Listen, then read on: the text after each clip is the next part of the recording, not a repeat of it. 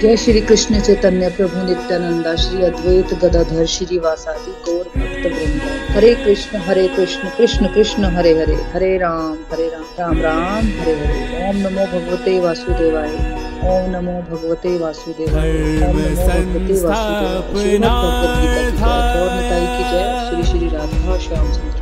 Through the body free as a soul Hari Hari शरीर व्यस्त आत्मा शरीर मस्त हरे जपते हुए transform the world by transforming yourself जय श्री कृष्ण शस्त्र पर न शास्त्र पर न धन पर न ही किसी युक्ति पर आश्रित है केवल हरि हरि बोला राधे कृष्णा, हर हर महादेव, जय माता की। तो फ्रेंड्स आज के सत्संग में आप सबका बहुत बहुत स्वागत है और जो हम लोगों को पॉडकास्ट पे सुन रहे हैं, आप सबका भी बहुत बहुत स्वागत है। तो फ्रेंड जैसे कि आप सबको पता है कि हम सब अपने आध्यात्मिक यात्रा की और कदम बढ़ा चुके हैं और इस प्रक्रिया में सरल भगवत गीता का कोर्स भी हमारा आरंभ हो चुका है। है ना, जो कि एक महत्वपूर्ण रोल प्ले करने वाला है हमारी आध्यात्मिक यात्रा में। तो सबसे पहले हम सत्संग स्टार्ट करने से पहले हम श्री कृष्णा का आह्वान करते हैं कि भगवान, हम सबकी बुद्धि में विराजमान हो, अपनी विशेष कृपा हम पर बरसाएँ, ताकि हम सब उनकी वाणी को, उनके इंस्ट्रक्शंस को, उनके गीत को ठीक से समझ सके और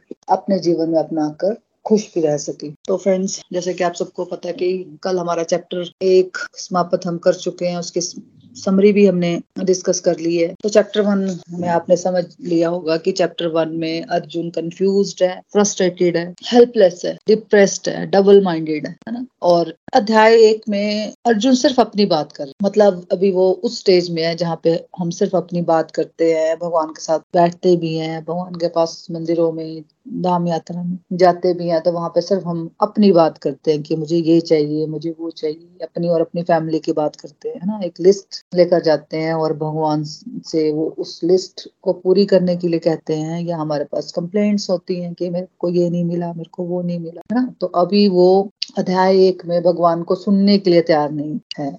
तो फ्रेंड्स आज हम चैप्टर दो स्टार्ट करने वाले हैं। अध्याय दो, अर्जुन ने श्री कृष्ण की शरण ली। सेकेंड चैप्टर में फ्रेंड्स भगवत गीता का कंटेंट कैसे चलने वाला है? उसका एक क्विक रिव्यू है ना? मतलब चैप्टर दो अध्याय दो पूरी भगवत गीता का निचोड़ है पूरे वैदिक ज्ञान का सार है ना? जो हमारी भगवत गीता है पूरे वैदिक ज्ञान का निचोड़ है सार है और भगवत गीता का निचोड़ भगवत गीता का सार अध्याय दो में। तो फ्रेंड्स आप इसको इस तरह से समझो कि अगर आपने चैप्टर दो को भी अध्याय दो को भी गहराई से ध्यान से अगर आप समझ लोगे ना तो आपको समझ लो पूरी भगवत गीता समझ आ, आ जाएगी। पूरी पिक्चर आपके सामने क्लियर हो जाएगी कि भगवत गीता में आगे क्या होने वाला है क्या क्या समझाया जाता है उसमें है? उसकी पूरी समझ आपको ना अच्छे से आ जाएगी इसलिए आपको सिंसियरिटी से ध्यान से जो भी आपके फ्रेंड्स हैं जो रिलेटिव्स हैं जो सत्संग में अभी आ, नहीं आए हैं आज है ना तो उनको आपने बोल देना है कि सेकंड चैप्टर हमें बहुत ध्यान से समझना चाहिए ना पूरी कोशिश करनी है आपने अपने नोट्स बना लेने हैं है ना तो इससे आगे के चैप्टर्स आपको समझने में बहुत आसानी हो जाएगी है ना? हाँ जी। तो पढ़ लो। थर्ड श्लोक हमने पढ़ना है, ममता जी। हरि बोल। अध्याय दो। अर्जुन ने श्री कृष्ण की शरण ली। श्लोक नंबर तीन। हे पार तुम नपुंसकता को प्राप्त मत हो। ये तुम्हारे योग्य नहीं है। हे परंतप, शत्रुओं के दमन करता, हृदय की तुच्छ दुर्लभता को त्याग कर युद्ध के लिए खड़े हो जाओ। श्लोक तीन, हे पार्थ, तुम नपुंसकता को प्राप्त मत हो, ओ। ये तुम्हारे योग्य नहीं है। हे परंतप शत्रुओं के दमन करता, हृदय की तुच्छ दुर्लभता को त्याग कर युद्ध के लिए खड़े हो जाओ। हरी हरी बोल। हरी हरी बोल, हरी हरि बोल। देखो, इस श्लोक में ना भगवान श्री कृष्ण अर्जुन को समझा रहे हैं कि हे अर्जुन, नपुंसकता को प्राप्त मत हो। अगर युद्ध में आए हो तो तुम्हें युद्ध करना चाहिए। ऐसे डरो मत। भगवान कह रहे हैं कि भाई, तुम्हारे जैसे वीर व्यक्ति के लिए ये मोह सही नहीं है। इस तरह की मन की कमज़ोरी मत दिखाओ। तो फ्रेंड्स यहाँ पे भगवान का मतलब नपुंसकता का अर्थ है कि कमज़ोर हो जाना युद्ध ना करने की बात से जोड़ रहे हैं। तपोसकता को भगवान युद्ध ना करने की बात से जोड़ रहे हैं। मीन्स हमें भगवान समझा रहे हैं कि अर्जुन को कि धर्म के अनुसार हर व्यक्ति को अपना कर्तव्य करना चाहिए। हमारे शास्त्रों में लिखा हुआ है कि हमें अपना कर्तव्य भगवान की इच्छा अनुसार, अपने शास्त्रों में जो लिखा हुआ है उसके अनुसार हमें अपने कर्तव्य का पालन करना चाहिए, है ना? तो स्वयं को कमज़ोर मानना और फिर अपना कर्म ही छोड़ देना, अपना कर्तव्य ही छोड़ देना, ये बात सही नहीं है। आपने पढ़ा है फ़र्स्ट चैप्टर में कि अर्जुन मोह में आ गए हुए हैं। वो कह रहे हैं कि मेरे को कोई इच्छा ही नहीं है युद्ध लड़ने की, राज्य प्राप्त करने की। विजय प्राप्त करने की मेरी कोई इच्छा नहीं है है ना? इसलिए अब भगवान श्री कृष्ण अर्जुन को समझा रहे हैं, है ना? अब अर्जुन ने अपनी बात कर ली है फ़र्स्ट चैप्टर में पूरा अर्जुन ने ही बात की है। सेकेंड चैप्टर में भगवान श्री कृष्ण अर्जुन को समझा रहे हैं, है ना? अर्जुन मोह के कारण युद्ध करने को अधर्म मान रहा है और युद्ध ना करने को धर्म मान रहे हैं, है ना? उनको लग रहा है कि मेरे को युद्ध नहीं लड़ना है है ना? इसको वो सही कर्तव्य मान रहे हैं और युद्ध ना करने को वो धर्म मान रहे हैं मतलब सही बात मान रहे हैं और युद्ध करने को क्या मान रहे हैं वो? अधर्म मान रहे हैं। तो भगवान अर्जुन को समझा रहे हैं कि भाई, युद्ध ना करना राइट नॉलेज नहीं है।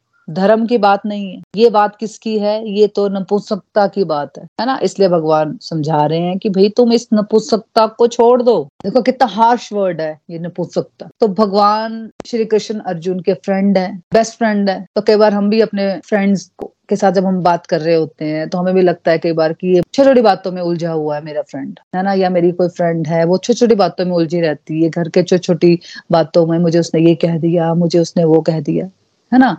अगर उसके फ्रेंड को कोई राइट नॉलेज होगी तो वो उसको समझाएगी ना कि भाई तुम छोड़ दो ये सब बातों में, तुम इतने सालों तक तुम उलझी रही, तुम्हें कुछ मिला? तुम्हें लगता है कि मैं इससे बात कर लूँगी, उससे बात कर लूँगी तो क्या ये बातें खत्म होती कि और बढ़ती जाती है? जितनी ज़्यादा हम बातें करते हैं ना फ्रेंड्स उतना ज़्यादा ये दिमाग हमारा खराब हो जाता है और उतनी ज़्यादा ये बातें बढ़ती जाती है, बढ़ती जाती है। हैबिट हो जाती है हमें एक ही बात को सौ बार करने की। निंदा चुगली में पड़े रहने की हमें हैबिट हो जाती है। और फिर हम बताते भी उनको हैं, जिन्होंने आगे से हाँ जी हाँ जी करना है। ना? समझाने वाला व्यक्ति फ्रेंड्स बहुत कम होते हैं हमारी लाइफ में। आपने भी इस बात को ऑब्ज़र्व किया होगा।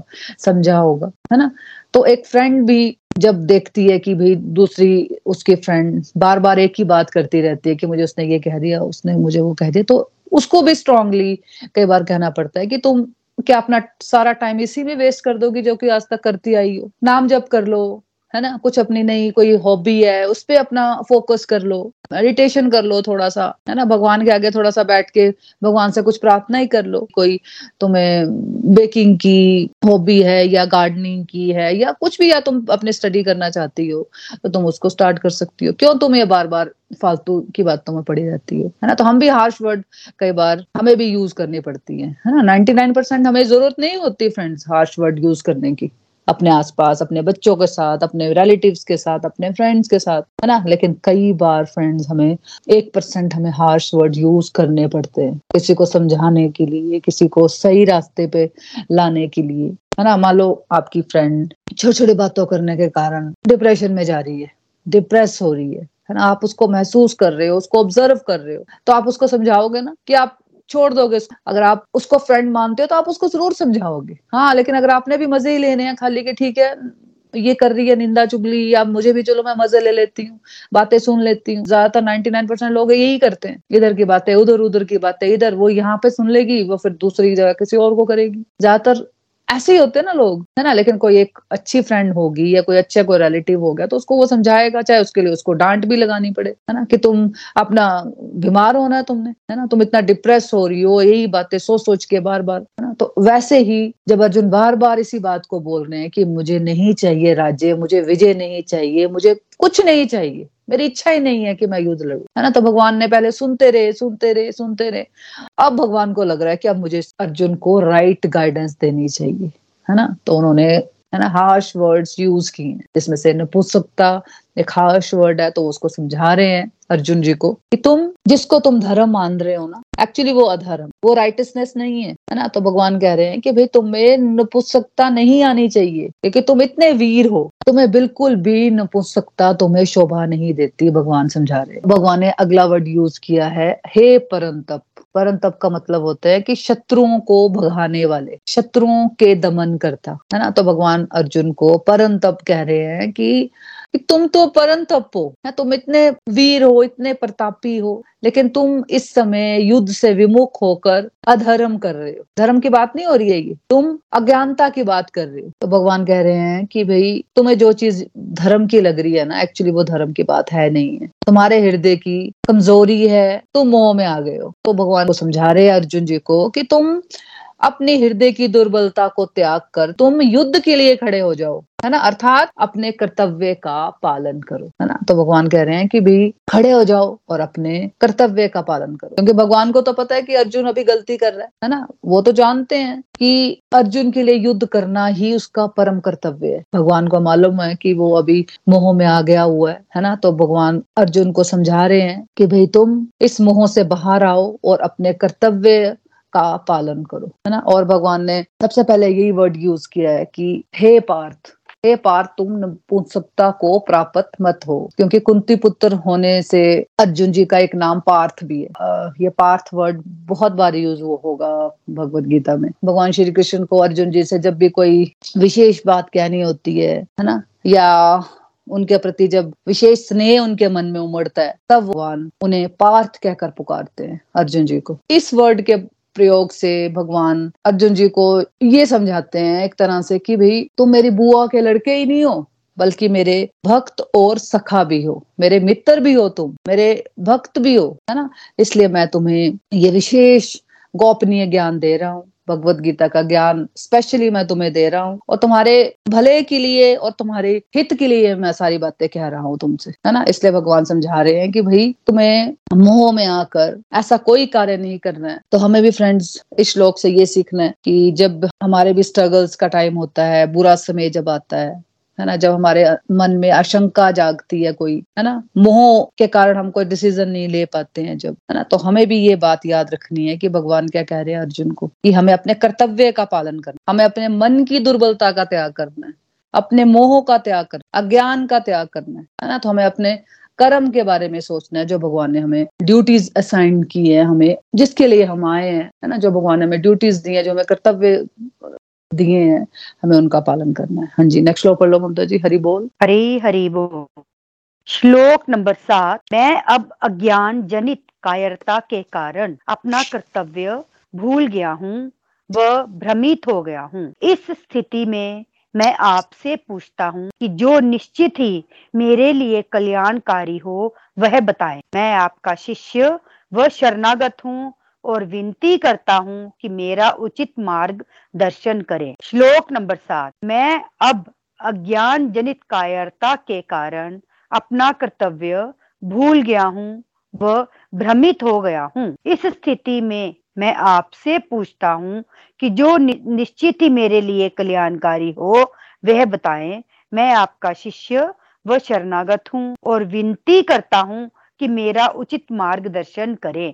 हरी हरी बोल जी। हरी हरी बोल हरी हरी बोल। Thank you so much Mamta ji. तो फ्रेंड सेकंड अध्याय का सातवां श्लोक भगवत गीता के इम्पोर्टेंट श्लोकों में से एक इम्पोर्टेंट श्लोक है। यहाँ से भक्ति का प्रथम चरण डिवोशन की प्राइमरी स्टेज यहाँ से शुरू होती है फ्रेंड्स तो अब अर्जुन विनीत होकर कह रहे हैं कि मुझसे अपना जीवन नहीं संभल रहा है और मुझे पता भी नहीं चल रहा कि मेरे लिए क्या सही है और क्या गलत है ना? मैं अपना कर्तव्य भूल गया हूँ, मैं भ्रमित हो गया हूँ, मुझे कुछ समझ नहीं आ रहा है। कि मुझे क्या करना चाहिए। अर्जुन जी कह रहे हैं भगवान श्री कृष्ण को कि आप मेरे गुरु बन जाओ और मैं आपका शिष्य बन जाता हूँ। मैं सब तरह से आपका शरणागत हूँ। आप मुझे बताओ कि मेरे लिए बेस्ट क्या है। मैं आपसे विनती करता हूँ प्लीज़ मेरा मार्गदर्शन करें। देखिए जब तक कोई इस स्टेज में नहीं आता ना तब तक उसकी भक्ति शुरू नहीं हुई अभी तक। हाँ, देखो मेजोरिटी धार्मिक लोग डिवोशन को भक्ति को एक व्यापार एक बिज़नेस ट्रांजेक्शन समझते हैं। हमें क्या लगता है? हमें पता है कि हमें क्या चाहिए। फॉर एग्ज़ाम्पल मान लो मेरा बेटा नहीं हो रहा है, या मेरा बिज़नेस में लॉस हो रहा है, मेरा फ़ायदा हो जाए मेरे बच्चे सेटल हो जाएँ, मेरे बच्चे आईआईटी या आईएएस बन जाएँ, है ना? तो एक व्यक्ति को क्या लगता है कि मुझे पता है कि मेरा बेस्ट क्या है है ना? तो उसके लिए मैं क्या करूँगी? मंदिर जाऊँगी, धाम यात्रा करूँगी।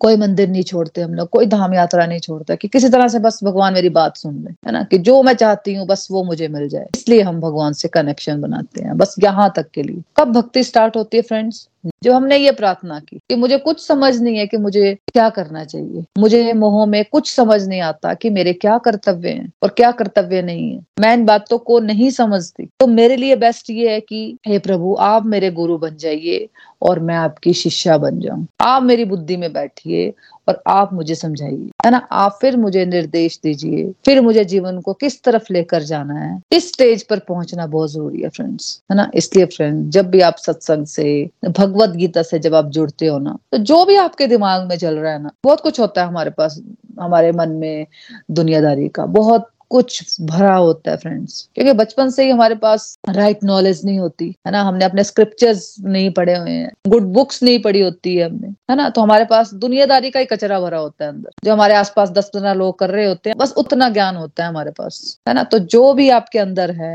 जब भी आप सत्संग से, भगवत गीता से जुड़ते हो ना तो इन सबको साइड में कर दो, जो भी आपके अंदर चल रहा है। सरेंडर कर दो अंदर। पूर्ण रूप से भगवान के आगे बैठकर, है ना? तो सबसे पहले इस स्टेज पर आ जाओ, इस प्रार्थना वाली स्टेज पे। अगर भगवत गीता समझनी है तो है ना? तो ये प्रार्थना, ये श्लोक बहुत ही पावरफुल है। ये प्रार्थना हमें हर दिन, हर समय करते रहना है फ्रेंड्स कौन सी प्रार्थना? कि हे प्रभु, मैं मूर्ख हूँ। मुझे कुछ नहीं पता कि मेरे लिए क्या सही है, क्या गलत है। आप मेरे गुरु बन जाइए और मुझे अपनी शिष्या बना लीजिए। और मुझे सही गाइडेंस दीजिए। मुझे बताइए कि मैं किस मार्ग पे मुझे चलना है? ना? मुझे बताइए कि मुझे कैसे डिसीज़न लेने चाहिए? है ना? मुझे बताइए कि मुझे किन लोगों के साथ दोस्ती करनी चाहिए?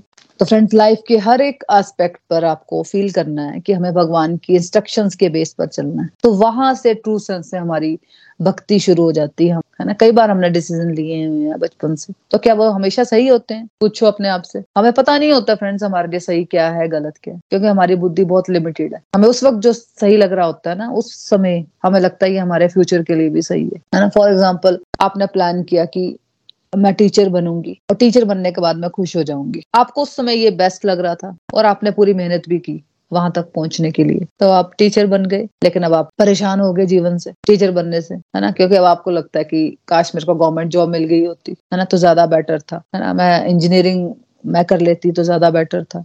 मैं डॉक्टर बन जाती तो शायद ज़्यादा बेटर था। है ना? टीचर बनने से तो कुछ भी ज़्यादा पैसे नहीं आ रहे हैं मेरे पास। है ना? प्राइवेट जॉब है मेरी और कभी जॉब होती है और कभी नहीं भी होती है। है ना? तो क्या आपको पता था कि आपके लिए बेस्ट क्या है? तो कई बार हम कैरियर में भी ऐसी चॉइसेस ले लेते हैं कि हमें बाद में लगता है कि वो राइट चॉइस नहीं थी। उस वक्त तो यही बेस्ट लगता है और फिर हम बहुत कोशिश भी करते हैं वहाँ तक पहुँचने के लिए। जब पहुँच जाते हैं तो हमें लगता है कि ये ठीक नहीं हुआ। है ना, हमें लगता है कि ये वैसा नहीं है जैसा मैं चाहती थी। है ना, ये हम सबके साथ हुई होती है ये बातें। ना, फिर एक और क्वेश्चन आता है हमारे अंदर कि मेरे तो कोई गुरु नहीं है और गुरु बिना कोई ज्ञान नहीं मिलता। ये सारे मिथ हमने पाले होते हैं। है ना, इसलिए हम वेट करते रहते हैं कि जब तक मुझे कोई गुरु नहीं मिलेंगे, तब तक मुझे ज्ञान नहीं मिलेगा, इसलिए मुझे तो इसी तरह का जीवन जीना है। ना, लेकिन जब हम भगवत गीता पढ़ते हैं फ्रेंड्स तो आपको आंसर मिल जाता है कि हर एक जीवात्मा का प्रथम गुरु, चैत्य गुरु के रूप में परमात्मा हमारे अंदर विराजमान। परमात्मा ही हमारे फ़र्स्ट गुरु। और हमने एक, कोट भी सुना होता है ना? God help those who help them है ना? तो हमें इच्छा होनी चाहिए भगवान से हेल्प लेने के लिए। हमें तो पता ही नहीं होता कि हमें अपने स्क्रिप्चर्स पढ़ने चाहिए। ये स्क्रिप्चर्स में लिखा क्या वो हम बहुत इसको मतलब लाइट लेते हैं। हमारे मन का भी हो जाए तब भी हम दुखी हो रहे होते हैं है ना? क्योंकि राइट नॉलेज नहीं हमें पता नहीं है एक्चुअली खुशी होती क्या है। उसको पाना कैसे है? तो उसके लिए हमें क्या करना है? हमें भी सेम अर्जुन वाली अप्रोच लेनी है फ्रेंड्स और मानना है कि मैं मूर्ख हूँ। और अर्जुन की तरह ही आप मुझे अपना शिष्य बना लो और आप मेरे गुरु बन जाओ। भगवान से बार बार ये प्रार्थना करनी और अगर आप ऐसा सोचने शुरू कर दोगे ना तो ये हो ही नहीं सकता कि भगवान किसी न किसी माध्यम से आपके साथ कम्युनिकेट करना ना शुरू कर दे। है ना? कोई भी ऐसा व्यक्ति आपको मिल जाएगा, है ना? रास्ते में आप वॉक कर रहे हो, आपको रास्ते में वॉक करते करते कोई ऐसा व्यक्ति मिल जाएगा, आप आप ट्रेवल कर रहे हो, आपको ट्रेवलिंग में कोई ऐसा व्यक्ति मिल जाएगा आप घर में बैठे हो, आपको घर में ही ऐसा ज्ञान मिल जाएगा, आपकी बच्चे के थ्रू ही आपको ऐसा ज्ञान मिल जाएगा। ऐसी बात आपको पता चल जाएगी, है ना? जिससे कि आपकी डिवोशन की जर्नी आगे बढ़ जाएगी। लेकिन अभी तो क्या होता है, दुनियादारी का इतना कुछ अंदर भरा होता है कि हम छोटी छोटी बातों का ध्यान ही नहीं देते, है ना? हम एक्चुअली हमारी लाइफ बहुत सिंपल है फ्रेंड्स लेकिन हमें क्या लगता है, कुछ ऐसा स्पेशल होगा, ऐसी कॉम्प्लिकेटेड चीज़ होनी है, तब हमें समझ आएँगी चीज़ें। सिंपल बातों को हम बिल्कुल ऐसे जाने देते हैं। लर्निंग्स नहीं लेते। और अगर हम सीखना चाहें ना तो हम घर में ही बच्चों के थ्रू अपने हस्बैंड के थ्रू अपने रिलेटिव्स के थ्रू अपने फ्रेंड्स के थ्रू कितना कुछ सीख लेते हैं। सीखने के लिए हमें अपना माइंड ओपन रखना पड़ता है फ्रेंड्स अगर हमने सोच लिया ना कि, अरे, मुझे क्या ज़रूरत है? मुझे तो सब कुछ आता है। ना? इस अप्रोच से हमें कुछ भी समझ नहीं आएगा फ्रेंड्स फिर भगवान भी कहते तथास्तु कि तुम्हें इसी नॉलेज की ज़रूरत है, तुम यहीं तक रहोगी। लेकिन जैसे जैसे हम आगे बढ़ते हैं फ्रेंड्स है ना? तो हमें क्या लगता है कि ऐसी बहुत सारी चीज़ें जो मुझे जाननी है लाइफ मेरी बहुत छोटी और ऐसा बहुत सारी चीज़ें हैं जो मुझे जाननी चाहिए, क्योंकि हमारी बुद्धि है बिल्कुल लिमिटेड और हमें क्या लगता है बस इस लिमिटेड बुद्धि के थ्रू जो हमें चीज़ें पता है, बस उतनी चीज़ें बहुत सारी ऐसी बातें हैं, ऐसी चीज़ें हैं जो हमें पता नहीं है ना? लेकिन भगवान के आगे जब हम प्रार्थना करते हैं कि मैं जानना चाहती हूँ प्रभु। आपके बारे में जानना चाहती हूँ, अपने बारे में जानना चाहती हूँ, है ना? तो आप ये प्रेयर्स करते हो, प्रार्थना करते हो तो भगवान आपको नेक्स्ट लेवल पे हो ही नहीं सकता, नहीं लेके जाए, है ना? ये ज़रूरी नहीं है कि भगवान आपको साक्षात दर्शन देंगे, लेकिन भगवान, ईश्वर, किसी ना किसी को माध्यम बनाकर आपको सही दिशा में जाने के आइडियाज़ देने शुरू कर देंगे, है ना? तो इस तरह से आपकी ये प्रॉब्लम भी खत्म हो जाएँगी कि मेरे गुरु कौन है या कहाँ से मेरे गुरु आएँगे। बस सुनी सुनाई बातें हमने, सुनी होती है कि गुरु के बिना गति नहीं होती, गुरु के बिना मेरे को बातें समझ नहीं आएँगी। है ना? गुरु मिल भी गए मान लो। मैं ऐसे कई लोगों को जानती हूँ जिनके गुरु तो हैं, लेकिन वो खुद से कुछ नहीं करते हैं। उन्होंने बस नाम लिया हुआ है और पूछो कि क्या करते हो आप? तो मैं करती कुछ नहीं हूँ, बस वो नाम लिया हुआ यार मैं करूँगी शुरू करूँगी शुरू। है ना? या करते भी हैं तो बस बिना समझी हुई चीज़ों को करते हैं। है ना? जो गुरु होंगे, वो भी तो आपको कुछ समझाएँगे ना। बोलेंगे ना, एक दो घंटे अपने नाम जप करना चाहिए, या कुछ भी जो चीज़ें वो समझाते हैं। अल्टीमेटली करना तो हमें ही है ना फ्रेंड्स है ना? तो क्यों ना हम भगवत गीता से शुरुआत कर लें? और भगवान, जब जो चीज़ आपको चाहिए, कोई राइट ज्ञान आपको चाहिए, आपको गुरु चाहिए, अपने आप आपको मिलेंगे। लेकिन शुरुआत तो हमें करनी चाहिए ना, कि हम सोचते रहे, इस सोचते, सोचने में हम कितने साल निकाल देते हैं फ्रेंड्स है ना? तो देखिए, सबसे पहले गुरु हमारे परमात्मा है। अगर हम अर्जुन वाली अप्रोच लेंगे तो हमारी सारी प्रॉब्लम सॉल्व होते जाएँगी फ्रेंड्स अपने आप ही। देखो गोलोक एक्सप्रेस में कई डिवोटीज देश के अलग अलग शहरों से इवन विदेश से भी यूट्यूब मॉडल के थ्रू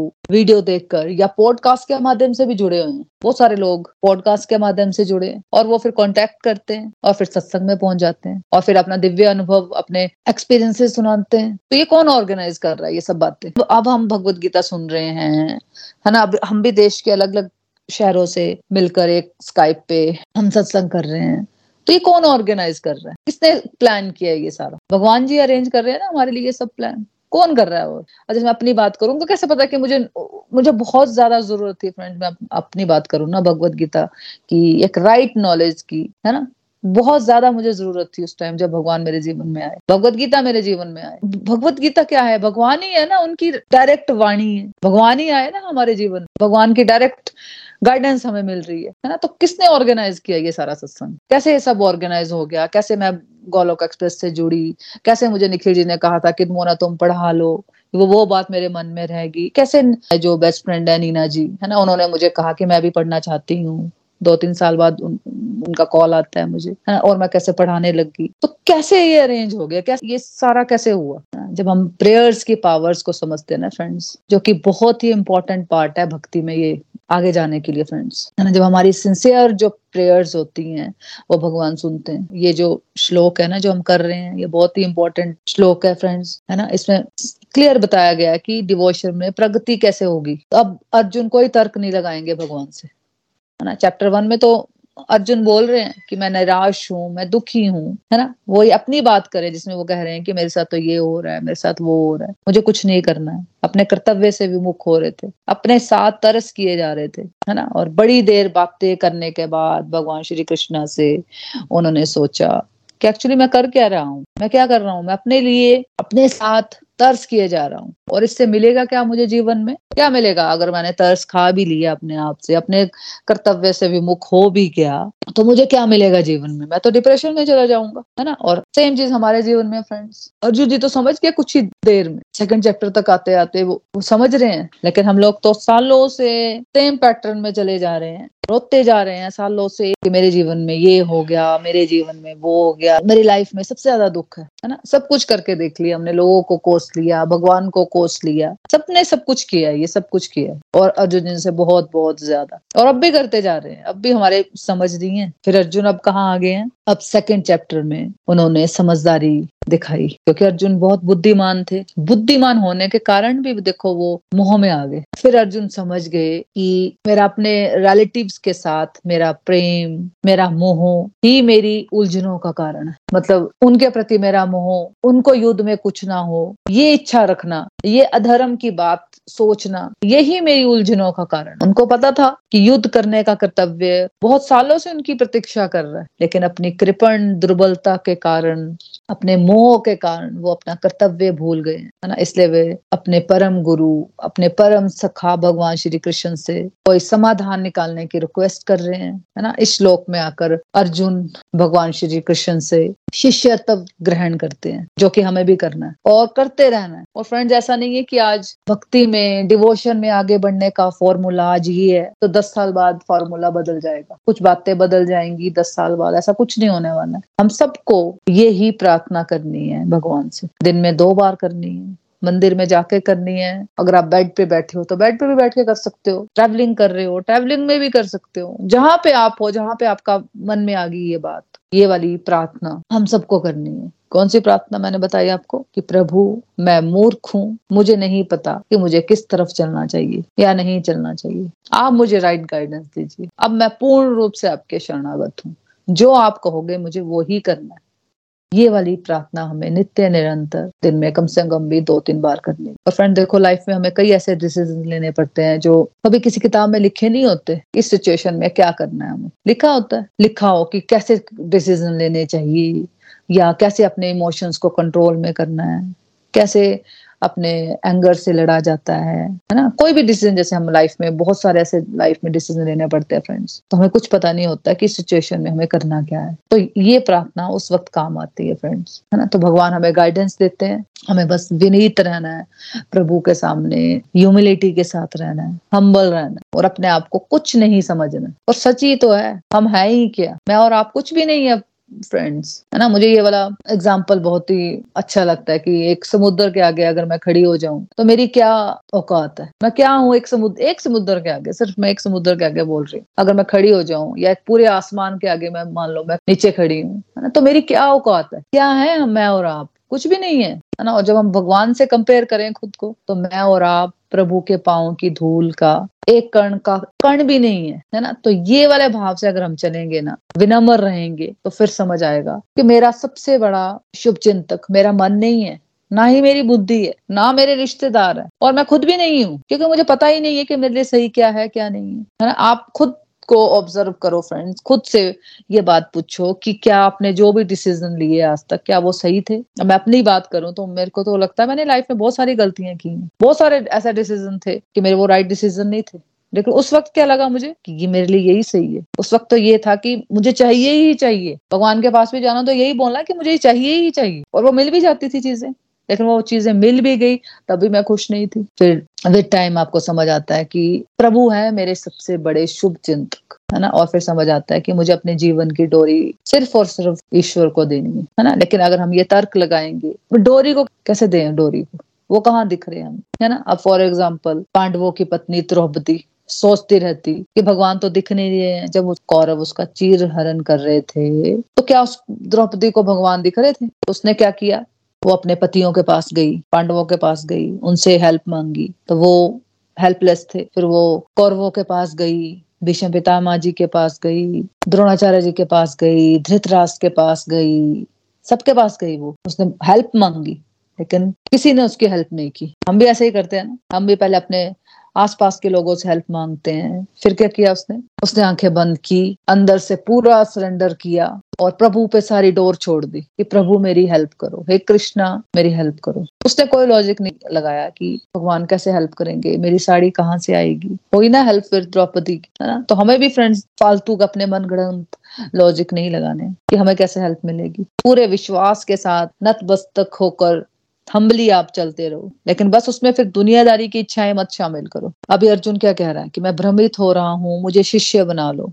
और आप मेरे गुरु बन जाओ। वो सिर्फ़ ये अपनी डिज़ायर रख रहा है। उसने कोई कोई और डिज़ायर नहीं रखी दुनियादारी की कि मुझे राज्य मिल जाए। उसने कोई अपनी डिज़ायर नहीं रखी। उसने क्या डिज़ायर की? हे प्रभु, आप मुझे अपना शिष्य बना लो और आप मेरे गुरु बन जाओ। मुझे समझाओ, मुझे करना क्या है? मुझे राइट डायरेक्शन दो। वो सिर्फ़ ये बात भगवान को कह रहा है। तो हमें भी सिर्फ़ यही बात कहनी है भगवान को। अपनी इच्छाएँ लेकर नहीं जाना है भगवान के आगे। उनको पता है सब। क्या बात है उनको पता नहीं है जो। हम जाते भी हैं भगवान के पास तो सिर्फ़ अपने डिज़ायर लेकर। एक बार मन से, प्यार से जाकर तो देखो भगवान के पास। सरेंडर करके तो देखो। सबसे पहले आपकी जो इच्छाएँ है ना वही पूरी होनी शुरू होती है फ्रेंड्स हमारे आसपास का वातावरण शुद्ध होने शुरू हो जाता है। नेगेटिव का पॉजिटिव वातावरण होने शुरू हो जाता है। हमारी जो डिजायर्स हैं, जो हमने सोची भी नहीं थी, हमें लगता नहीं था कभी पूरी होंगी, वो पूरी होने शुरू हो जाती है। लेकिन करना है क्या उसके लिए? छल कपट का त्याग करना है और सिंसियरिटी से चलना है। जो अंदर है, वही बाहर होना चाहिए। ये नहीं कि अंदर का जीवन कुछ और चल रहा है, बाहर हम कुछ और दिखा रहे हैं, दुनियादारी की, का जीवन जो होता है, उससे हटना पड़ेगा फिर। अपने आप को समर्पित करना है ना, अपने आप को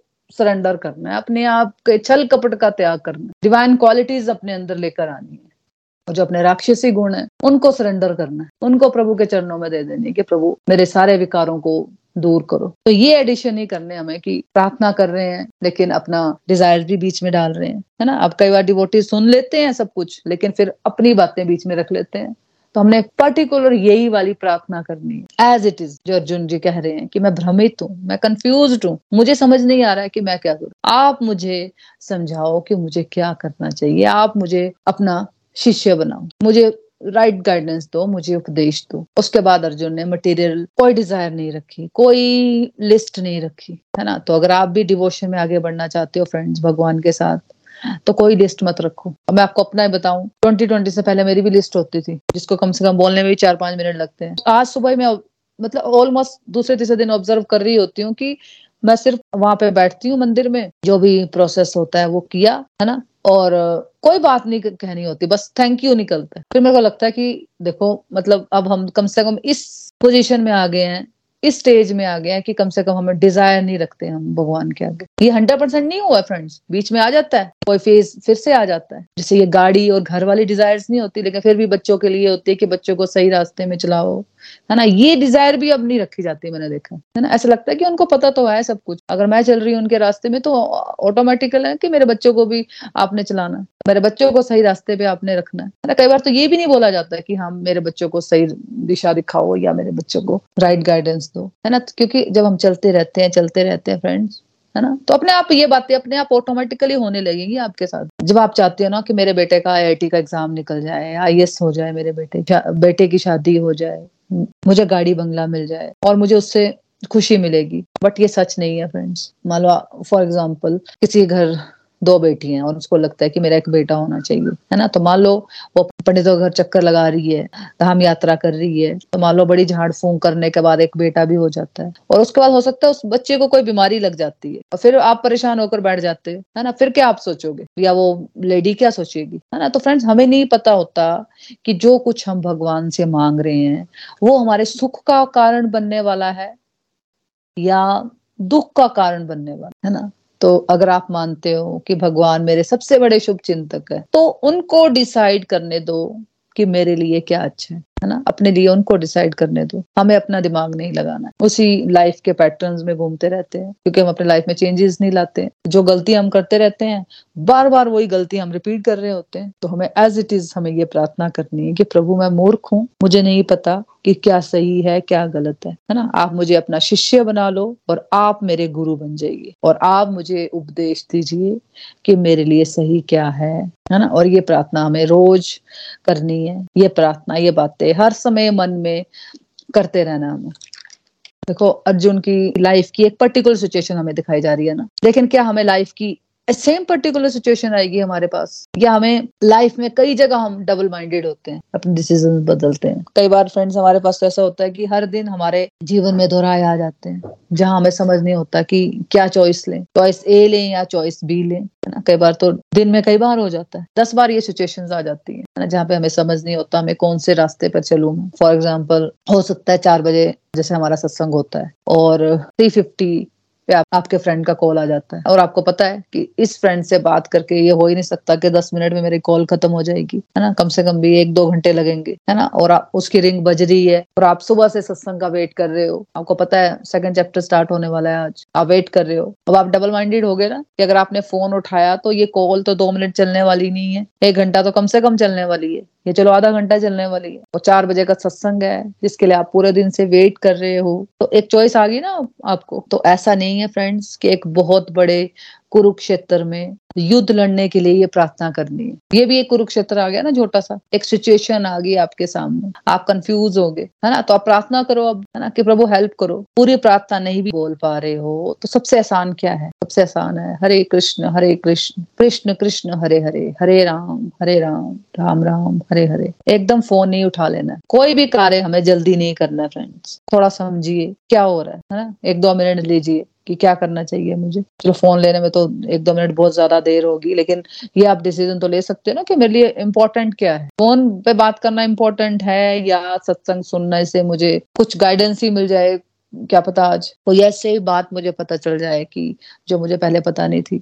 या आज के लिए आप ऐसा कुछ सोच रहे हो कि आपको, एकदम आपको ऐसी बात पता चल जाती है कि जो आपके लिए बिल्कुल सही थी। और आपको पता है, आप फ़ोन पे बात करोगे तो निंदा चुगली ही करोगे। तो कुछ भी कार्य करने में जहाँ आप कंफ्यूज हो जाओ तो एक दो मिनट की आदत क्या बनानी है आपने? हरे कृष्ण हरे कृष्ण कृष्ण कृष्ण, हरे हरे हरे राम हरे राम राम राम, हरे हरे, है ना? प्रभु, आप मेरी बुद्धि में बैठे। मुझे नहीं पता चलता कि मैं कौन सी चॉइस लू। आप ही बताओ कि मैं कौन सी चॉइस लू। मुझे नहीं समझ आ रहा कि मैं चॉइस ए लू या चॉइस बी लू, है ना? तो आपने एक दो मिनट भी लगा लिया ना अगर प्रभु से बात करते करते तो आप फ्रेंड बहुत सारी गलत चॉइसेस लेने से बच जाओगे। करके देख लेना। आप जाओगे नहीं गलत डायरेक्शन में, क्योंकि फ्रेंड नव साधक का मन बहुत चंचल होता है। उसमें उसको पता ही नहीं होता कि कौन सी चॉइस लेनी है, जब प्रॉब्लम्स आती है नव साधक के लाइफ में। तो वहाँ पे फिर प्रार्थना का रोल आ जाता है ना? तो चैप्टर दो का सातवां श्लोक प्रार्थना की इंपॉर्टेंस बता रहा है। है ना? और दूसरा हमें भगवत गीता का ज्ञान लेने के लिए हमारा भाव कैसा होना चाहिए? ये वाली बात भी समझा रहा है। ये वाला अर्जुन फ्रेंड्स वो अर्जुन नहीं है जो सिर्फ़ अपनी बात कर रहा है चैप्टर वन में। ये वाला अर्जुन चैप्टर दो का अर्जुन है, जो भगवान के साथ नतमस्तक है ना? तो ये वाला अर्जुन चैप्टर टू का अर्जुन भगवान के साथ हम्बली बात कर रहा है। तो ये इनिशियल सरेंडर की स्टेज है। ओम भूर्भव स्वाहा तत्सवितुर्वरेण्यम भर्गो देवस्य धीमहि, धियो यो न प्रचोदयात। क्या मतलब है इसका हिंदी मीनिंग उस प्राण स्वरूप, दुख नाशक, सुख स्वरूप, श्रेष्ठ, तेजस्वी पाप नाशक देव स्वरूप, परमात्मा का हम ध्यान करें, वे परमात्मा हमारी बुद्धि को सन्मार्ग में प्रेरित करें। और हमारे शास्त्रों के अनुसार गायत्री मंत्र को फ्रेंड्स वेदों का सर्वश्रेष्ठ मंत्र बताया गया है। इसे महामंत्र भी कहते हैं। और भगवान श्री कृष्ण ने कहा भी है कि मैं स्वयं गायत्री मंत्र हूँ, है ना? तो इसका मतलब क्या होता है? क्या है ये? प्रार्थना है ना ये? ये भी प्रार्थना ही है। गायत्री मंत्र भी प्रार्थना ही हम कर रहे हैं, भगवान को। ध्यान कर रहे हैं मतलब कि भगवान हमें सही रास्ते में चलाए। भगवान को याद कर रहे हैं और भगवान को कह रहे हैं कि, हे परमात्मा, हमारी बुद्धि को सही रास्ते में चलाने की हमेशा प्रेरणा देते रहना। और चैप्टर दो के सातवें श्लोक में भी हम अल्टीमेटली प्रभु से रिक्वेस्ट कर रहे हैं कि हमें अंधकार से प्रकाश की ओर, ज्ञान की ओर, सदमार्ग की ओर ले चलो। वर्ड्स अलग है फ्रेंड्स तरीका अलग है। गायत्री मंत्र में हम भगवान के निराकार रूप को अप्रोच कर रहे हैं और यहाँ अर्जुन डायरेक्टली भगवान श्री कृष्ण को अप्रोच कर रहे हैं। बट बात यही हो रही है, आप मुझे एनलाइटनमेंट की ओर, अज्ञान से ज्ञान की ओर ले चलो। हम लोग क्या सोचते हैं कि ज्ञान भी अलग अलग प्रकार का होता है। गायत्री मंत्र का ज्ञान अलग होगा और भगवत गीता का ज्ञान अलग होता है। लेकिन फ्रेंड्स एक ही बात बताई जाती है अलग अलग तरह से। अब ओम जय जगदीश, हरे आरती में देख लो। चैप्टर दो के सातवें श्लोक वाली बात ही कही जा रही है। हम क्या कहते हैं उसमें? मैं मूर्ख हूँ खल कामी हूँ, फिर कृपा करो भरता। कृपा मांगी हमने उनसे ना, कि मैं मूर्ख हूँ। मुझे कुछ नहीं पता कि मुझे क्या करना चाहिए। मुझ पर कृपा करो, हे भगवान। कृपा का मतलब ही है, हमें सही दिशा में लेकर चलो। राइट गाइडेंस दो मुझे। फिर उसमें क्या कहते हैं हम? क्या कहते हैं आगे? तुम हो एक अगोचर सबके प्राणपति। कि प्रभु, आप तो इनविजिबल हो। आप दिखते नहीं हो, पर हो सबके प्राणपति। फिर आगे, किस विधि मिलू दयामय? तुमको मैं कुमती तो यहाँ मांग रहे हैं कि प्रभु, आप ही मुझे ऐसी विधि बताओ, जिससे मैं आपकी तरफ़ चलूँ। देखो, प्रकाश की तरफ़ चलना, ज्ञान की तरफ़ चलना, भगवान की तरफ़ चलना, कृपा प्राप्त करने का प्रयास करना। सदमार्ग पर चलना। ये सब एक ही बातें हो रही हैं। अलग अलग थोड़ी है कुछ। सब एक ही बात समझाते हैं। हम कोई भी रास्ता हम अपनाएँ, सब लोग एक ही बातें समझा रहे होते हैं। है ना? और भगवत गीता के द्वारा हम यही समझने की कोशिश कर रहे हैं कि जो भी वैदिक ज्ञान हमें मिला है उसको गहराई से समझे समझ कर फील करके उसको अपने जीवन में उतारना। फिर चाहे आप कोई भजन कर रहे हो या गायत्री मंत्र पढ़ रहे हो या आरती को समझने की कोशिश करोगे या चैप्टर दो का सातवां श्लोक याद करोगे तो आपको यही लगेगा कि वननेस की बात हो रही है। आपको समझ आ जाएगा। आपको अल्टीमेटली ये समझ आएगा कि एक्चुअली यही बताया जा रहा है कि मैं कुमति हूँ, मैं मूर्ख हूँ। इस भाव के साथ प्रभु के पास जाना है क्योंकि भगवान अनलिमिटेड है। और हम लिमिटेड है। मुझे नहीं पता कि सही क्या है। प्लीज़ आप मेरे गुरु बन जाइए। मुझे शिष्य बना लीजिए और मुझे उपदेश दीजिए। अब इसमें गुरु वाली टेंशन भी खत्म होगी, है ना? कि हमें लगता है कि हमारे, अगर गुरु नहीं है तो हमें गति नहीं मिलेगी। अगर गुरु नहीं होंगे तो हम क्या कर लेंगे? है ना? और जब तक ये क्लैरिटी नहीं आती फ्रेंड जब तक आपके दिल से ये आवाज़ नहीं आती परमात्मा आपको डायरेक्शन नहीं देते कि इस पर्सन की बात सुनो इसको अपना गुरु बनाओ तब तक ये आवाज़ नहीं, नहीं आती फ्रेंड्स तब तक क्या कर सकते हो? आपको जो इंस्ट्रक्शंस बताई जा रही हैं जैसे आज बताई गई है चैप्टर दो के सातवें श्लोक के ज़रिए कि भाई प्रार्थना करो भोग लगाओ। आपको पता चल गया कि हमें भोग लगाना चाहिए प्रार्थना करनी चाहिए अपने स्क्रिप्चर्स पढ़ने चाहिए आरती करनी चाहिए नाम जप करना चाहिए। ये पता लग गया ना, सब पता चल रहा है ना आपको, ये सारी इंस्ट्रक्शंस ये ज्ञान, ये कहाँ से आया ये सारा ज्ञान? और ये एक्सपीरियंस्ड नॉलेज है। ये तो है नहीं है कि कोरा ज्ञान है, जिससे हमें कोई फ़ायदा नहीं होगा। जिन जिन ने ये नॉलेज अपनाई है, ये ज्ञान अपनाया है, उनके जीवन में बदलाव आए हैं, है ना? तो ये सारी इंस्ट्रक्शंस ये सारा ज्ञान हम सब के लिए फ्रेंड्स भगवान की तरफ़ से आया है। तो उसको हमें फ्रेंड्स एक्सेप्ट करना है और अप्लाई भी करना है जीवन में। ये सारा ज्ञान जो हमें मिल रहा है, भगवान की कृपा है है ना, जो भगवत गीता आई हमारे जीवन में। और जो भी इंस्ट्रक्शंस हमें मिल रही है फ्रेंड उसको अप्लाई करना है जीवन में। और बाकी सब ईश्वर पर छोड़ देना, है ना। श्रीमद भगवत गीता की जय। हरे कृष्ण हरे कृष्ण कृष्ण कृष्ण, हरे हरे।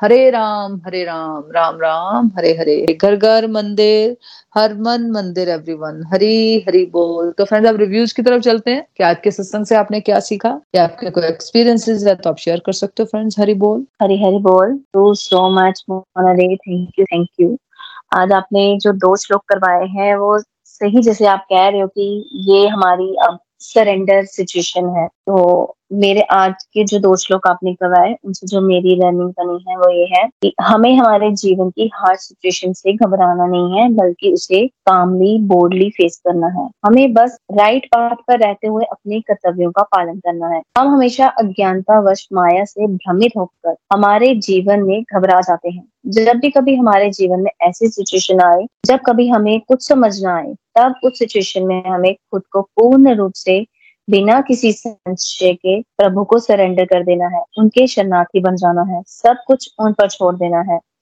और कोशिश करनी है कि हम प्रभु द्वारा कही गई बातों को अपने जीवन में इंप्लीमेंट करें और प्रभु को अपने जीवन के रथ का सारथी बना लें, क्योंकि एक प्रभु ही है जो हमारे जीवन के रथ को सही रास्ते पर, सही दिशा में लेकर जा सकते हैं, क्योंकि हमारी बुद्धि तो सीमित है और हम मूर्ख हैं।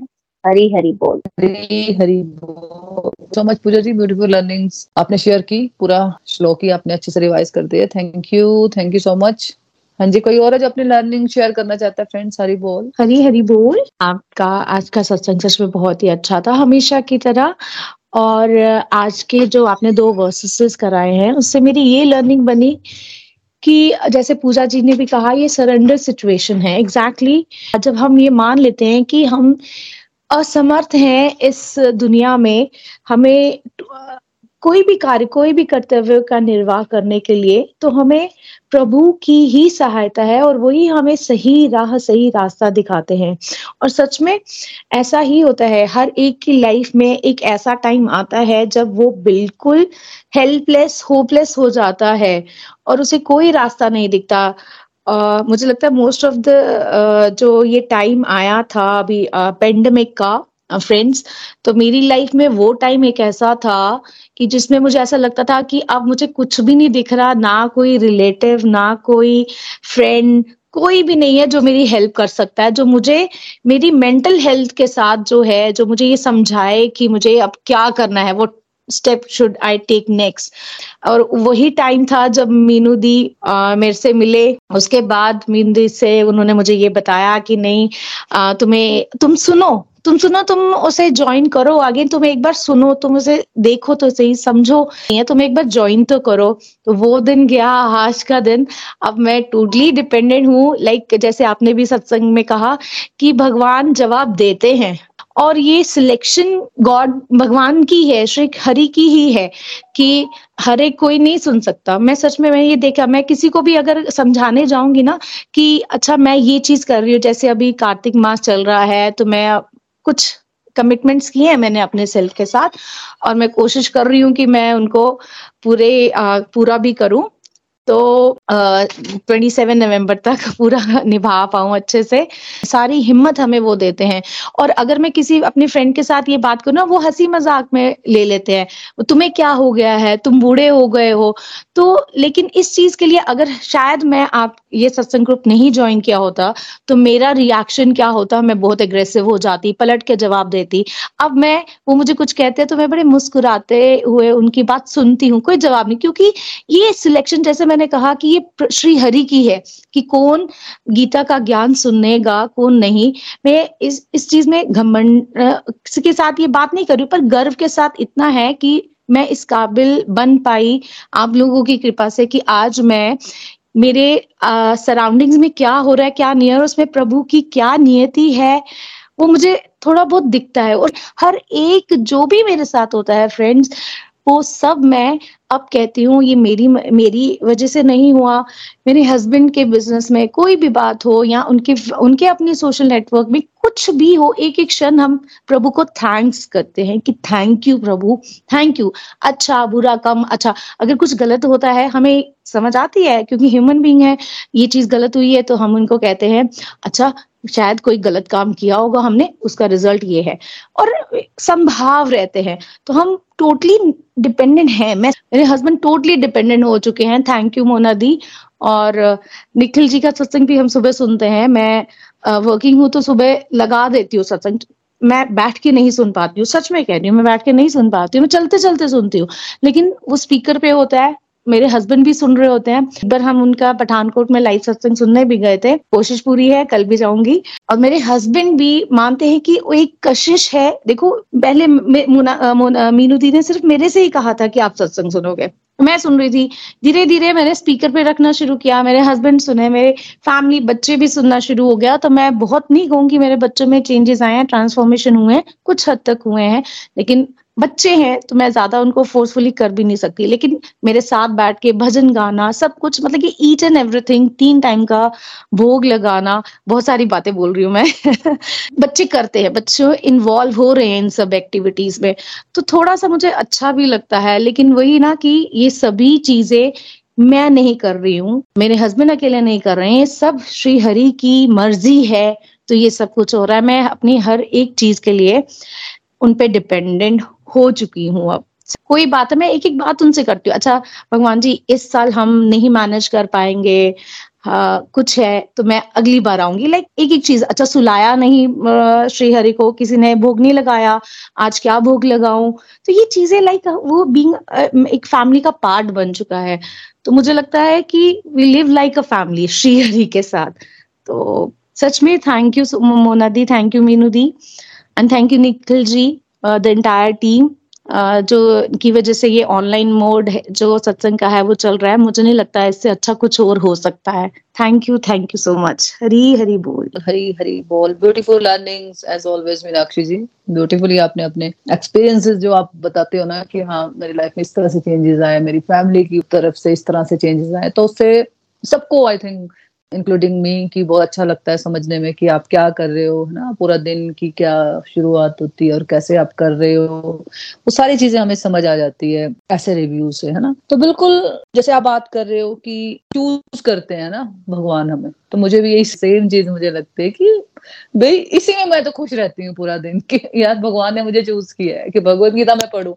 उनकी स्टूडेंट हूँ मैं। मुझे भी अर्जुन की तरह बेस्ट बनना है। ठीक है, उन्होंने मुझे चूज़ किया तो मेरी में कुछ क्वालिटी देखी होगी उन्होंने। उन्होंने लेकिन मुझे भी अपना बेस्ट देना है, ठीक है? मेरे में कुछ सारी क्वालिटीज नहीं है, क्योंकि हम सब नेगेटिव और पॉजिटिव दोनों ही होते हैं हमारे अंदर, है ना?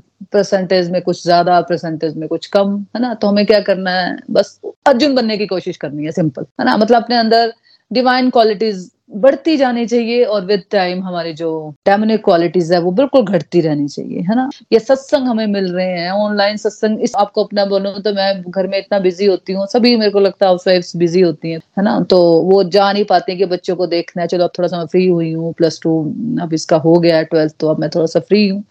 हम लोग ज़्यादा इसी में बिज़ी रहते हैं तो हमें ऑनलाइन से बेहतर कोई चीज़, मुझे नहीं लगता मैं ऐसे सत्संग मुझे बोलते हैं कि चलो तो आपने जाना है मंदिर में सत्संग सुनना है किसी घर जाना है भगवत गीता हो हो रही है वहाँ पे आपने एक दो महीने सुननी है तो मेरे को लगता है मैं वो कभी कर, कर पाती है ना? जैसे मुझे पता लगा कैसे ऑनलाइन सत्संग हैं स्काइप पे सत्संग होगा भगवत गीता पढ़नी है कहाँ पे मुझे इंटरेस्ट था।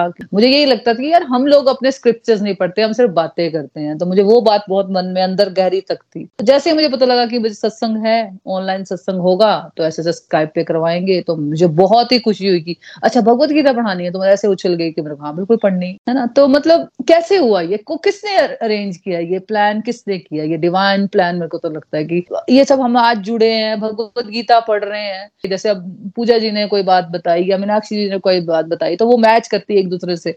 तो कहीं ना कहीं एक ना और बिलीव आ जाता है। सेम बात मेरे साथ हो रही है सेम बात मीनाक्षी जी के साथ हो रही है सेम बात पूजा जी के साथ हो रही है। है ना? तो वो एक इकट्ठे एक ना स्ट्रेंथ भी आ जाती है। कुछ तो पावर है। है ना? जो मैं महसूस कर रही हूँ, वो बाकी लोग भी महसूस कर रहे हैं। जो एक सही चीज़ है जो करने लगते हैं घर में वो एटमोसफेयर भी बदल जाता है। थोड़ा लेट जुड़े, हमारे बच्चे बड़े हैं तो हम उनको ज़्यादा नहीं बोल पाते हैं, लेकिन फिर भी अपने हिसाब से वो काफ़ी कर रहे हैं मैंने देखा। और मैं मेन मैंने देखा है कि चलो वो ज़्यादा भक्ति वगैरह नहीं भी करें, लेकिन उनमें चेंजेस बहुत ज़्यादा मैं ऑब्ज़र्व कर रही हूँ। जैसे अपने बड़े बेटे में भी मैं ऑब्ज़र्व करती हूँ, कई चीज़ों में बहुत चेंजेस आई हैं, और कई चीज़ों में मेरे छोटे बेटे में चेंजेस आई हैं। अगर एक व्यक्ति भी भक्ति भी आ जाता है ना मतलब राइट नॉलेज मतलब जिसमें आप 24 घंटे की स्टेट ऑफ़ माइंड में रहते हो, है ना? तो उस भक्ति से ना आपके पूरे घर में मतलब बदलाव होने शुरू हो जाते हैं तो मैंने ऑब्ज़र्व किया फ्रेंड्स पूरी फैमिली मतलब पॉजिटिव ट्रैक पे आ जाती है, घर में एक सुखद वातावरण, खुशहाल वातावरण हो जाता है तो ये मेरे को लगता है सभी महसूस कर रहे हैं जैसे मीनाक्षी जी बात कर रहे हैं, है ना? तो बस हमें थैंक्स करना है और बस यही भगवान से प्रार्थना करें कि हम नित्य निरंतर एक दूसरे का हाथ पकड़ के आगे बढ़ते रहे। भगवान हमें नेक्स्ट स्टेप बताते रहे और हम आगे चलते रहे। Thank you thank you so much Meenakshi ji. तो ठीक है, फिर आप भजन की तरफ़ चलते हैं फ्रेंड्स आज भजन की टर्न ईशा जी आपकी है। आप भजन गा सकते हो। हरी हरी बोल। हरी हरी बोल एवरीवन हरी हरी बोल मोना दी जैसे पहले सत्संग करवाते हो। हमेशा की तरह बहुत ही डिवाइन एक अलग ही एक ऊर्जा के साथ करवाते हो और हमें वो एनर्जी सारी मिलती है, पहुँचती है, हमारे अंदर तक जाती है, वो एनर्जी थैंक यू बहुत अच्छे से करवाते हो। जिस तरह से आज आपने बताया कि अर्जुन जी इस तरह से वो पहले एक संशय में थे, एक जैसे श्री कृष्ण भगवान जी ने उनको एक ऐसी स्थिति में लाकर रखा था उनको वैसे फेस करवाया कि एकदम अपने आप को कुछ नहीं समझ समझ रहे थे, उनको कुछ समझ में नहीं आ रहा था। फ़र्स्ट अध्याय में यही था कि वो किस तरह से अपने आप को कमज़ोर फील कर रहे हैं। तो उनको बाद में जब ये चीज़ हुई कि ये सारे मेरे अपने नहीं हैं या जो भी है, फिर उन्होंने, उनके भगवान जी के प्रेजेंस फील करने लगे। फिर वो अपने आप को, उनको पहले लग रहा था मैंने सब कुछ करना है। इसीलिए वो बड़े ही ज़्यादा अपने आप को प्रॉब्लम में कर रहे थे कि अब उनको ये था कि भगवान मेरे साथ हैं। लेकिन अब वो आए तो हैं भगवान की शरण में कि अब मुझे कुछ समझ में नहीं आ रहा, प्रभु, अब आपने ही मेरा मार्गदर्शन करना है। वही सिचुएशन हमारी ही होनी चाहिए, हर एक इंसान की होनी चाहिए, जब हम उनसे कनेक्ट होते हैं प्रॉपरली जैसे कोई भगवान के चाहे मंदिर में जाए, चाहे घर में फ़ोटो ही क्यों ना पड़े तो कुछ भी पड़ा हो, अगर हम उसको एक तस्वीर समझते हैं तो तस्वीर अगर वो समझते हैं कि साक्षात भगवान है तो दिस मीन्स की आप जो समझता है साक्षात भगवान है दिस मीन्स की फिर वो उस रास्ते पे अग्रसर है, भक्ति के रास्ते पर। तो वो सरेंडर करने के लिए वो अग्रसर है। इसीलिए हम सरेंडर तभी कर पाते हैं जब हम भगवान को पूरी तरह से मानते हैं कि भगवान जी हमारे सामने बैठे हुए हैं और हम उनसे बातें कर रहे हैं और जब हम अपनी कुछ भी प्रॉब्लम छोटी छोटी प्रॉब्लम उनके उनके साथ शेयर करते हैं, अपनी खुशी उनसे शेयर करते हैं, अपनी बातें उनसे शेयर करते हैं तो दिस मीन्स हम उनके आगे रास्ते पर चल रहे हैं, हमारी भक्ति आगे बढ़ रही है। शुरू हो, जैसे आपने कहा कि शुरू हो रही है, ये फ़र्स्ट स्टेप है। तो हम उस स्टेप पर पहुँच चुके हैं। अपने बच्चों को लेकर होता है, मुझे यही मुझे तो यही लगता है कि आपके हैं, आपने संभाल लिया, मुझे नहीं पता। मुझे बस रास्ता दिखाते जाओ, मुझे कैसे पालना तो इस तरह से फिर जो भी हम उनसे एक चलती रहती है बातचीत। तो अब वो तभी चलती है जब उनसे कनेक्शन हमारा स्ट्रांग होता जाता है दिन ब दिन, तभी हम ये सब कर पाते हैं। तो यही हमें बढ़ाना है। हरी हरी बोल। अब मैं भजन की तरफ़ चलती हूँ। बोलो, जयकारा, बोल मेरे श्री गुरु महाराज की जय। श्री बांके बिहारी लाल की जय। श्री चरना दी ठंडी ठंडी छा। मेरे धाता मैनु हर पल दो। श्री चरना दी ठंडी ठंडी छा। मेरे दाता मैनु हर पल दो। श्वास श्वास तेरा नाम जपा। मेरे दाता मैनु हो वर दो। श्वास श्वास तेरा श्वास श्वास तेरा नाम जपा। मेरे दाता मैनु हो वर दो। श्री चरना दी ठंडी ठंडी छा मेरे दाता मैनु हर पल दो। सतगुरु दाता मैं दीवानी तेरे नाम दी। तेरे बिना दाता मेरी कोई ना पहचान जी। तेरे बिना दाता मेरी कोई ना पहचान जी। तुझ बिने होर, तुझ बिने होर कुछ ना मंगा। मेरे दाता मैनु हो वर दो।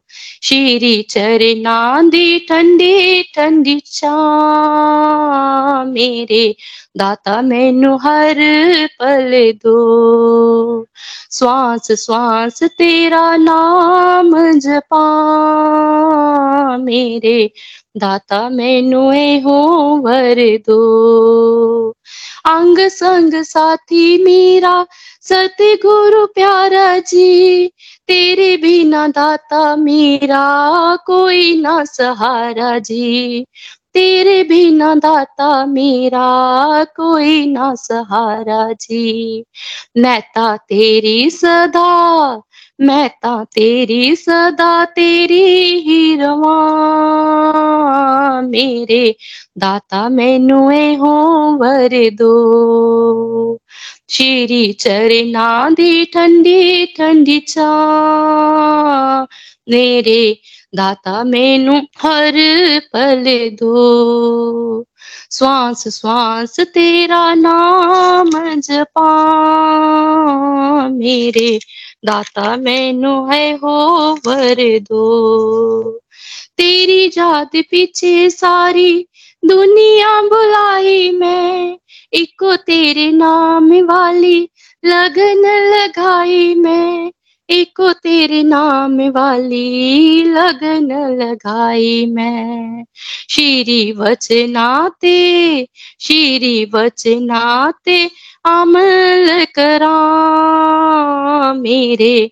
दाता मैनु हो वर दो। श्री चरना दी ठंडी ठंडी चा मेरे। दाता मैनु हर पल दो। श्वास श्वास तेरा नाम जपा। मेरे दाता मैनु हो वर दो। तेरे नाम विच, तेरे नाम विच चोला मैं रंगा। मेरे दाता मैनु हो वर दो। श्री चरना दी ठंडी ठंडी चा। मेरे दाता मैनु हर पल दो। श्वास श्वास तेरा नाम जपा। मेरे दाता मैनु हो बर दो। श्री चरना दी ठंडी ठंडी चा। मेरे दाता मैनू वर दो जी मेरे दाता मैनू वर दो जी मेरे दाता मैनू वर दो बोलो जयकारा बोल मेरे श्री गुरु महाराज। हरि हरि बोल। हरी हरी बोल। Thank you so much Isha ji beautiful भजन गाया आपने. थैंक यू प्रेस कर देते हैं फ्रेंड्स हरे कृष्ण हरे कृष्ण कृष्ण कृष्ण हरे हरे हरे राम हरे राम राम राम हरे हरे हरे कृष्ण हरे कृष्ण कृष्ण कृष्ण हरे हरे हरे राम राम हरे राम राम राम हरे हरे हरी हरी बोल एवरीवन हरी हरी बोल घर घर मंदिर हर मन मंदिर जय श्री राधे कृष्ण